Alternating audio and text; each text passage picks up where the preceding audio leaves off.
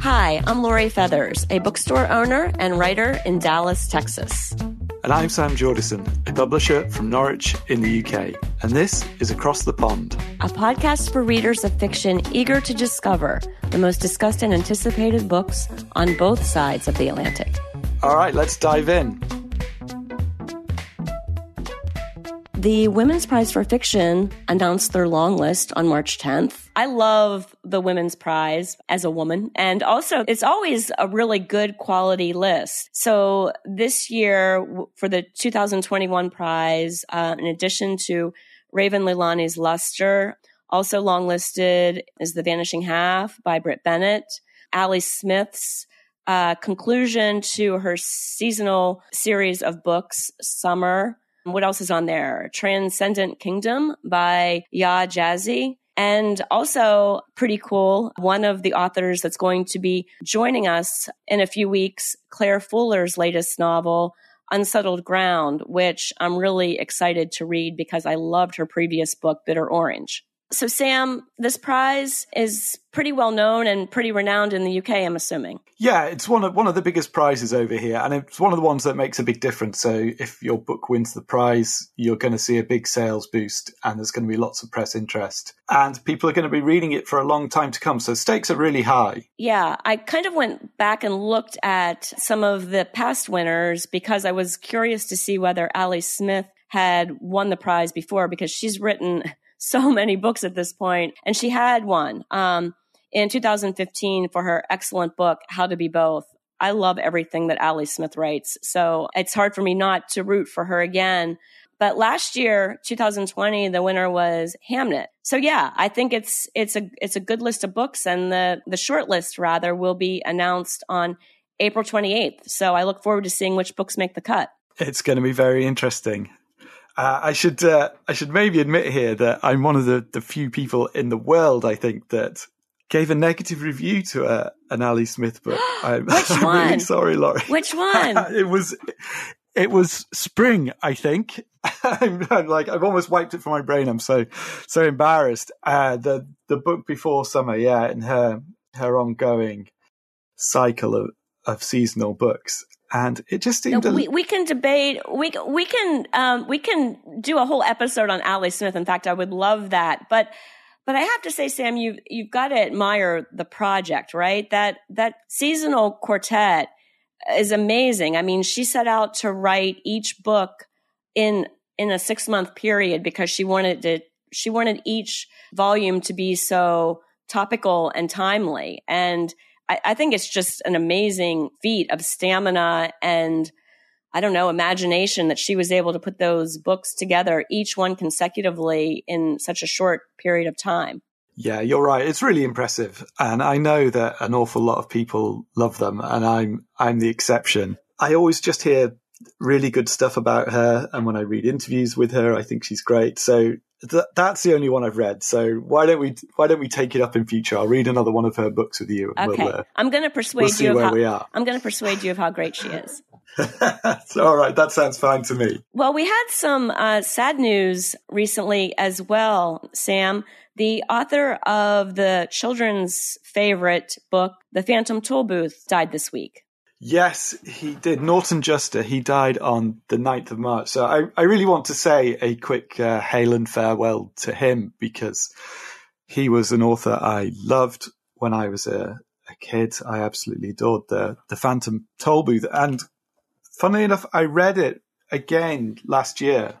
Uh, I wrote a, a little piece about it for The Guardian and it was fascinating revisiting it. And as an adult, I think I probably found it harder to understand than I did as a kid, in fact, because there are so many amazing leaps of illogic and his the way the words bounce around on the page and can mean so many different things is you know bamboozling and fascinating. But of course this is one of the things i i loved as a, a kid and you know i could i could go along with the the, the craziness of the ideas more easily, I think, in some ways. But it's just brilliant and it's it's joyful. And I think I said slightly facetiously in the article, it's a bit like reading James Joyce, only without the boring bits, because there is that same, you know, things just jump out at you from the page and these this fascinating, brilliant plays on words and but the sound of words, everything is just just just so vibrant and and fun. Let me try and give you some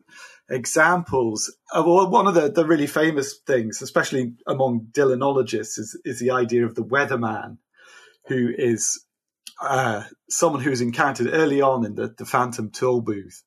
Uh, in fact, maybe I should rewind a little bit to explain a bit about this book for the benefit of people who haven't read it. Is that yeah, I've I've never read it. Um, I'm embarrassed to say. So ah, yeah, well, do tell. Oh, okay. Oh well, you you've got the joy. You've got the joy in store. So it's about a boy called Milo, who, and this is one of the things I'm pretty sure I didn't understand when I was a kid because we don't actually have many toll booths in the UK. So ah. I don't even ah. know if I knew what a toll booth was. But anyway, he drives his little car past a toll booth and it sends him off into a a magical land where nothing makes sense in the conventional way, let's say. And uh, there's, for instance, there's there's a kingdom there of Dictionopolis, where Milo is when he arrives, he's offered the hospitality of their kingdom, country, nation, state, commonwealth, realm, empire, palatinate, principality.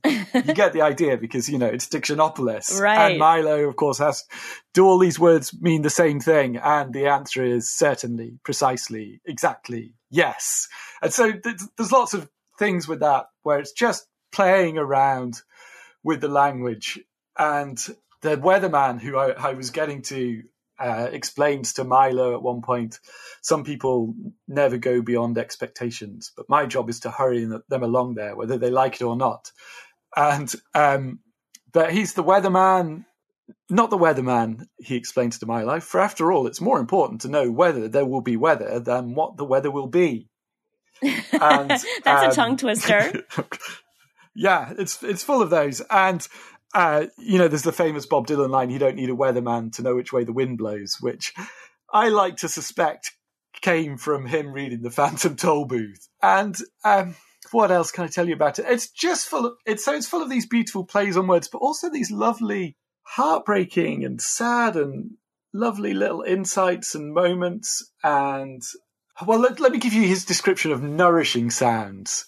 Street noises at night, train whistles a long way off, dry leaves burning, busy department stores, crunching toast, crinking bed springs, and of course, all kinds of laughter, which is just, you know, that's delightful. And the idea of those sounds being nourishing is so, so nice. So, uh, you know, even though I I understood it better as a kid, maybe I'm not too old for that kind of thing. No, who could be? Uh, that's that's just truly lovely. And what's what's maybe more amazing is that the the author was not a, a an author first and foremost. He was uh, a very well respected architect here in the United States, and he actually taught architecture at Amherst, I believe, for a number of years. He was on the faculty there. So, what a brilliant man, and and what a loss. Rest in peace. So, another bit of spicy news, controversial nonetheless, is what's happening with six Dr. Seuss books. This has made so much news here because, of course, politicians have taken the opportunity to make political hay with it. But basically, Dr. Seuss Enterprises, who handles the rights and the publication of Dr. Seuss's books, on behalf of his estate, decided to pull six of the titles because of their inappropriate representations of blacks and Asian people. And I'm wondering, Sam, how's this news kind of reached you guys in the UK?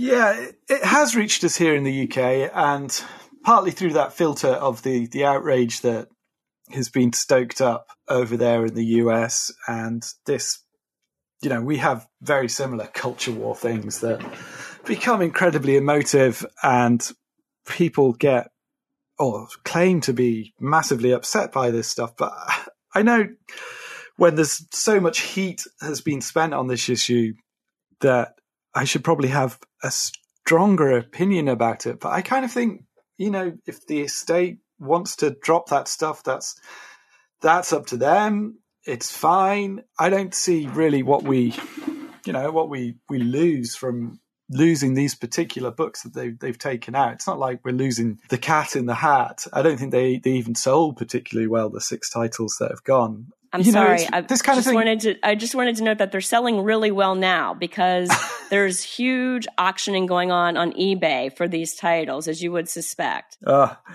yeah, so you know, and people are welcome to buy them if, if they if they want to. I guess. I mean, I don't. I I take you know part as as a publisher and essentially a liberal. I always worry about censorship and think, well, you know, maybe we should be showing this stuff to kids and kind of saying, yeah, things were different. And you know maybe you can learn from you know what people got wrong in the past. But in children's books i just don't know. I don't think it ultimately doesn't matter that much. that this stuff isn't there and i don't really see what we gain from from having it. And also it, it's been going on for an awful long time this revision of of children's books and it hasn't been such a problem in the past. Like Roald Dahl for instance he updated charlie and the chocolate factory himself because he had these the Oompa were originally pretty crude stereotypes of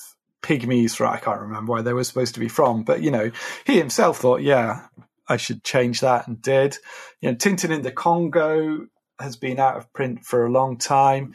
Over here in the UK, uh, we have a children's author called Enid Blyton, whose books contained quite a few really crude and horrible stereotypes. There was uh, a series of books called the Noddy books. I don't know No, if you know I about those over but- there in the US. But I'm not a, ever- a big not not being a mother. I don't really keep up with the children's books very well. Okay, well, fair enough. I mean, so the you know the Noddy books had this this character called the Gollywog, which was uh, a horrible stereotype of a black person, and that character was taken out, and some of the right wing tabloid newspapers over here made a bit of fuss about it when it happened.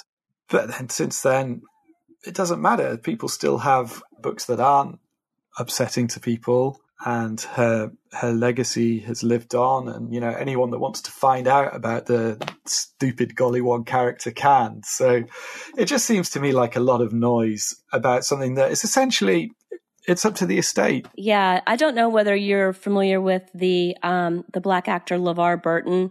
One of the more famous things that he's done is Reading Rainbow, which is a, a show that aired for a very long time, much beloved. But he was asked about this, and his view was that he still honors and respects, you know, Dr. Seuss and as an author, but he thinks it was absolutely appropriate to take these books, you know, out of out of the mainstream because you know they they are dated and thank god today we have a little bit at least what we want to believe is a better sensibility about some of these things. And so yeah i think that um it's just sad that a lot of conservatives here in the us are are trying to make this as a a case of cancel culture and really politicizing it when i think that you know it it's just it's just the natural kind of evolution of things. And i think i agree. I think the estate did the responsible thing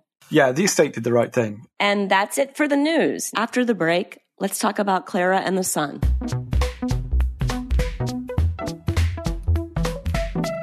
Okay sam today we're going to be talking about kazuo ishiguro's latest novel that was released simultaneously in the uk and the united states called clara and the sun. This is a really interesting book, and I'm really looking forward to talking with you about it. But why don't you get us started and tell us what the book is about? okay so i'm pausing already because explaining what the book is about is not not entirely straightforward. And the reason for that is that it's told from the point of view of clara in the title who it quickly emerges is not human. She is an af is the terminology in the book which means an artificial friend. She's essentially uh, an ai a kind of robot and the world is presented to us from her perspective so it starts out and she explains that she's in a store. Quite quickly, come to realize she's one of the things that is for sale in the store, and she's there with other AFs who wait in the window sometimes and in, in other parts of the store for humans to come along and buy them essentially. And it seems to be children that are most interested in them and they're, they're to be companions for these children. And eventually a child called Josie comes along and after a bit of back and forth, she and her mother they they take Clara, the AF, back to their house, and that sets the rest of the plot in motion. Um, but an awful lot of what the, the book is about is actually about what Clara does and doesn't know, and how she sees the world. So all of this information, I was almost going to say data because it, it comes to her in bits and drabs. There are some things she knows a lot about, some things she doesn't know at all. I thought it was particularly clever that she does this thing with everyone she sees that she kind of like sizes them up immediately. You, you could almost like feel Ishiguro kind of telling us about a, a computer brain because she like says, high class business person,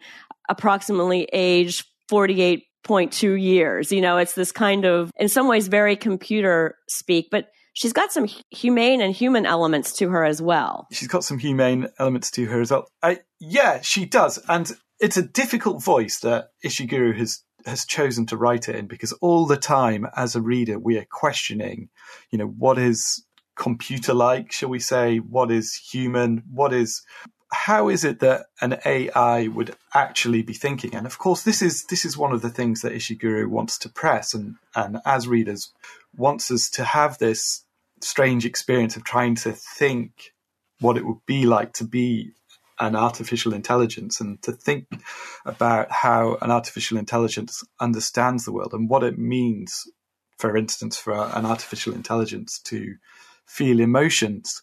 And I think that's that's one of the things that is fascinating about the book, but very difficult as as a reader. I think in terms of the ideas, it's great, and it really made me think of you know what is emotion like pretty fundamental questions and what does it mean to to have an emotion and you know when you see or see the world through clara's eyes and you're told that she feels shame, for instance, or or she's worried about something. What does it actually mean that she's worried about?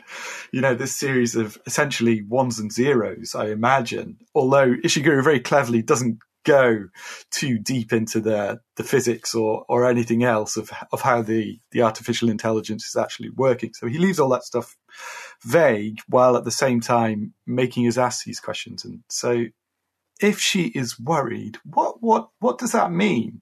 Yeah, I think that that is interesting because we sense pretty early on that, you know, she's been manufactured to be a child's companion. But she does have some, at least, type or ability to kind of, one would think, veer off of her mandate a, a bit, so to speak, because as you expressed, she has anxiety and most of her anxiety is around Josie and how to take care of Josie. And at this point, it's probably important to point out that Josie is a child that has a very discernible limp. She's got a, a, physical handicap.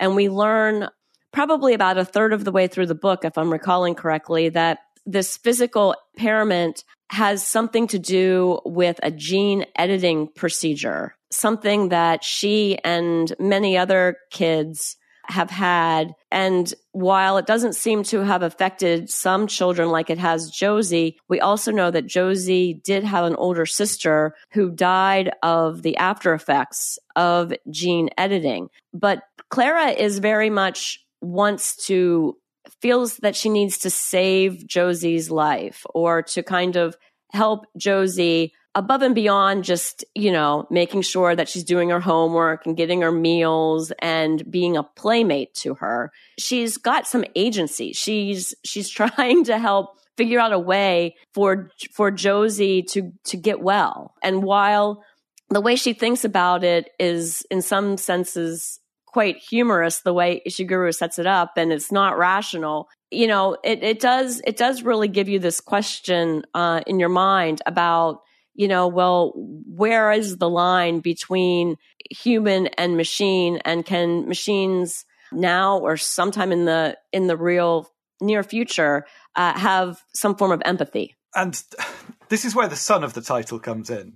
I think we should explain that the way that Clara thinks she can help Josie is by doing almost a religious rite with the sun and ask the sun to help Josie. And it's it's very strange. And Ishiguro he lays the groundwork because he explains early on that the the AFs they rely on the sun for nourishment, as Clara calls it, and they're they're obviously solar powered in some way, and so Clara seems to make the assumption that everyone in the world is somehow reliant on the sun in a similar way to her, and makes all these odd connections that eventually send her off trying to perform various rites to to make Clara better through the sun's beneficence. And it's one of the it's this is where the book is is strange and tricky for me. I mean, I I like these ideas. So yeah, she's she's carrying out these these strange rituals, and it's it's all it's all fascinating. It's all really interesting. But I did. I, I do have a slightly worried voice at the back of my mind, and partly this I, I imagine is one of the side effects of being a, an editor myself and, and always trying to smooth out inconsistencies and plot holes in, in books. And in Clara and the Sun, there are deliberate inconsistencies because the way Clara understands the world isn't straightforward. And there are some things she's been exposed to and knows about, and some things she doesn't. And she learns things at different speeds, which is all very interesting. But at the same time, she seems to maintain this belief in the sun as a kind of beneficent deity almost throughout the book. But there are many more things that she she understands quickly and in a in a more shall we call it rational way or you know a more scientific and straightforward way. She so for instance she knows what a fridge is and what it does but she doesn't know what a barn is. And she can help the kids. So there's another boy in the story called ricky who's josie's friend and who hasn't had this gene editing theory but does have a chance of going to a good um, school and it becomes a plot point that Clara will be able to help him with his homework because she understands lots of these things. And you're kind of thinking, well, she understands how to do this quite complicated homework, but she doesn't understand about the sun, even though the sun is one of the main things that, you know, powers her and keeps her world turning. And she also doesn't understand about Josie's illness, even though she is an artificial friend. And presumably, if you're an artificial friend manufacturer, I was thinking, wouldn't you at least program them so that they understand children and their ailments and some of that medicine because that's where they're going to be most useful, especially in this world where a lot of children seem to be getting sick. And sometimes she'll struggle to name and see things clearly. And sometimes she's on top of really complicated visual, visual ideas. Like at one point, she describes a silhouette. And I know that these inconsistencies are there deliberately in some ways because Ishiguro wants us to be asking these very questions. But at the same time, as a reader, I did have that nagging nah kind of. I just didn't. Yeah, I I get you. I think that um, I I feel this tension that you, that you're explaining that Ishiguro in some ways wants wants Clara to to think like a human, and in other points he's trying to very much point out to us in the ways that she that her mind doesn't work like a human and and one of the things that he keeps he comes back to again and again it's it's it's a relatively minor detail, it turns out. I thought perhaps maybe it would be a bigger part of the plot.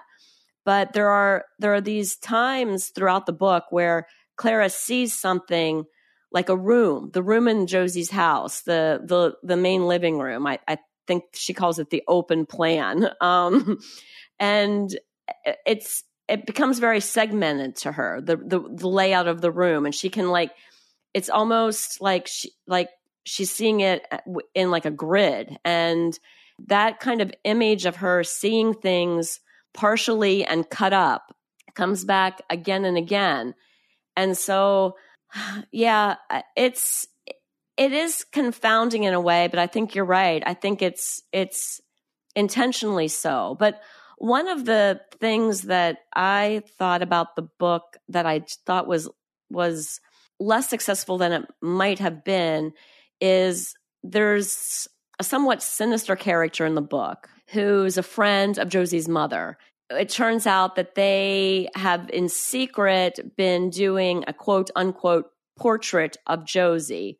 And Clara goes with Josie and the mother and the father as well, who's estranged from the mother, to this guy's home to take Josie's portrait. And I don't want to give away too much of what they find there, but I, I didn't really, that character really didn't uh, come alive to me and he didn't feel real. And I guess I didn't feel, if I was supposed to feel some kind of, of fear or horror or something about him, I, I didn't. What do you think? I think, yeah, possibly I agree with you. I think uh, on this, as on, as on most things in the novel, Ishiguro's got to get out because he's presenting it from the, the point of view of Clara. So Clara doesn't feel fear in the way that a human does. She feels kind of, I suppose, a kind of bafflement, and she's not quite understanding what's going on. Uh, but she doesn't see threat in this in the same way. So maybe you could say that this is why the narrative is like this, and he gets away with without this feeling as as tense as it might. And I don't I don't know. I mean, it's it's really interesting, and and this setup uh, allows Ishiguro to to explore some some really fascinating questions, uh, as well as the the fundamental questions about what it is to be human and what it is to have these emotions, he starts asking about what it is to to love and and what it is that you you love in someone and is it possible to to love uh, an artificial friend like Clara for instance in the same way as you can you can love your daughter and the characters themselves they they they start asking this question. It's really interesting that the way it, it plays out. I mean, there's a a fundamental quote which I don't think it's it's too much of a problem to to read this out because it's it's on the cover of my UK Faber edition. Uh, this does come quite late, but the father he ends up asking, "Do you believe in the human heart?" I don't simply mean the organ, obviously. I'm speaking in the poetic sense, the human heart. Do you think there is such a thing? something that makes each of us special and individual. And if we just suppose that there is, then don't you think in order to truly Oh, actually, I think I think I will cut it short here because there's there's going to be a big big spoiler.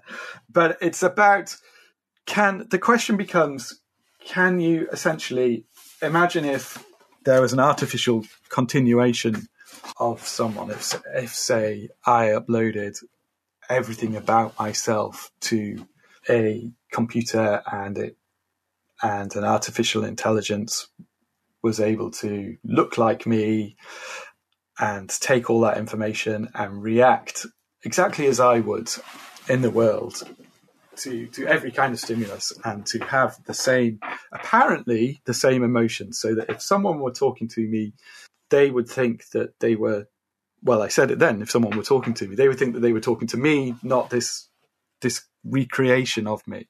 And the question becomes, what is it that people are responding to? What is it that they love? Would someone who had loved me in the past, would they be able to continue loving this artificial version of me? And if that were impossible, why? Why would they not? What is it about me that that they're loving if it's not the way I respond in the world? Is there some kind of ghost in the machine that they're they're responding to? And does that even make sense? And these are are fascinating questions, and I really like the way Ishiguro poses them, and and you know he really made me think about these questions. Except I don't know about about you, Lori, but on an emotional level, again, I was just going, nah, you know, I, you know, I I have I'm trying to picture loving a recreation of someone I already love, and it just seems like you just just wouldn't. And I know I, I can't give the rationale for that. And again, perhaps this is the point that Ishiguro is making: is that you can't you can't rationalize these things, and you're you're going to respond like that anyway. But to me, that that was kind of the thing that I think uh, one of the the themes of the book that kind of stays with you and you keep thinking about after you finish reading it is this kind of premise that at the very end of the book there's kind of a, a very cinematic scene where Claire is about to I guess expire you would say and she's in a junkyard and you know she's thinking about things and she she comes to the conclusion that what makes a human really individual and unable to be duplicated or manufactured is not anything about the individual, but about the way that the people that love the individual think about that person. And it comes back to a theme that Ishiguro kind of explores in one of my favorite books by him, and I think uh, in my mind, a better book, Never Let Me Go, where you might recall that the kids there are are clones and they're being used for organ donation or donation in quotes organ harvesting. And there's this big thing about the kids the kids make art. And why was it important at the school that they were in to like create this art and it was kind of i think to show or or try to exhibit that they were they were more than just utilitarian. They they were they were human. They had feelings. They had they had souls. They weren't they were something other than just a machine to serve certain purposes. But the thing that I I guess I it just felt very false to me was the relationship between in in Klara and the sun the the dialogue between the adults. I just it you know at some points i just like laughed out loud and you know made made notes in my margins like groan and wtf because uh, to me like the the way that the uh, ricky's mother and josie's mother and josie's father kind of interacted and spoke to one another it just felt so inauthentic to me. Yeah, yeah, I, I share that, and I, I have I have one of my notes is who speaks like this about his daughter, like who? No, no one, and it just I and yes, that's partly Ishiguro is pushing that. He wants us to think that this is strange, and you know he's testing our own reactions to the the odd way the the adults react, and he's making a point about how you know, human beings are even more unfathomable and strange than Klara, this AF who we, we never feel we properly understand, deliberately so throughout the narrative. But I I agree with you that, you know, while these ideas are really interesting, while while you're actually reading, I just quite often ended up shrugging and not not believing enough and thinking this isn't happening. The the suspension of disbelief was a real problem. Yeah, there are there are like totally cringeworthy um, scenes. That uh, there one in particular comes to mind. So there's this old boyfriend of Ricky's mom, and Ricky hasn't been gene edited. But this old boyfriend is on the board of trustees of this very good school that, you know, I think they take, according to the book, like 2% of the student uh, population is unedited, or they call it not lifted. So Ricky's got a really slim, slimmest chance of getting into the school. But they arrange a meeting with this man, and this guy talks and acts like just, it was preposterous to me. I mean, I just, it was I, I couldn't believe that someone that could write Remains of the Day, which is like, which is just so brilliant. And again, highlights problems with communication, but that's kind of a, if, that communication, the problems with communicating felt so much more authentic and human to me than, than this.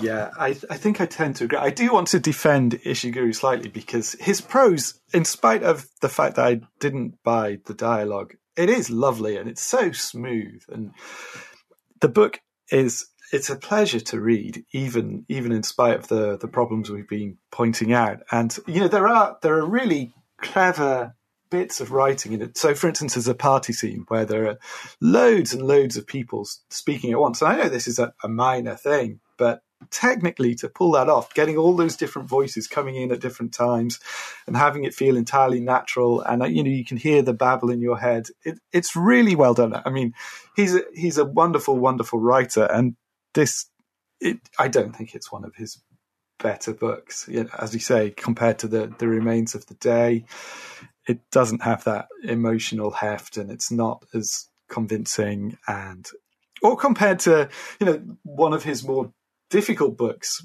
like the unconsoled for instance which has been brilliantly described uh, like like watching a football match without being able to see the ball because there's so yes. there's so, that's a confounding book for sure. Yeah yeah but confounding and and quite brilliant.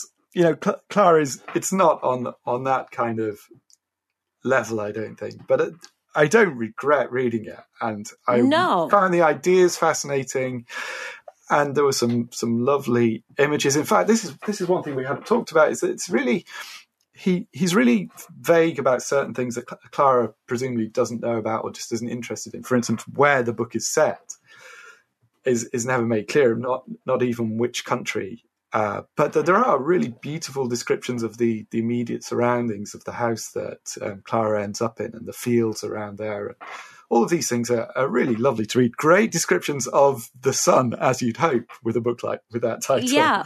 Well, I was just going to say, I, I thought it was brilliant the way the first, I would say, the first, I don't know, fifty pages are maybe the, maybe a little less than that, but it's Klara in the store before Josie takes her home, and eh, just so brilliant the way that he describes how Klara's uh, view of the world, even though she can move around, but when she's in the store, she's on display. So she's supposed to stand in one spot or sit in one spot.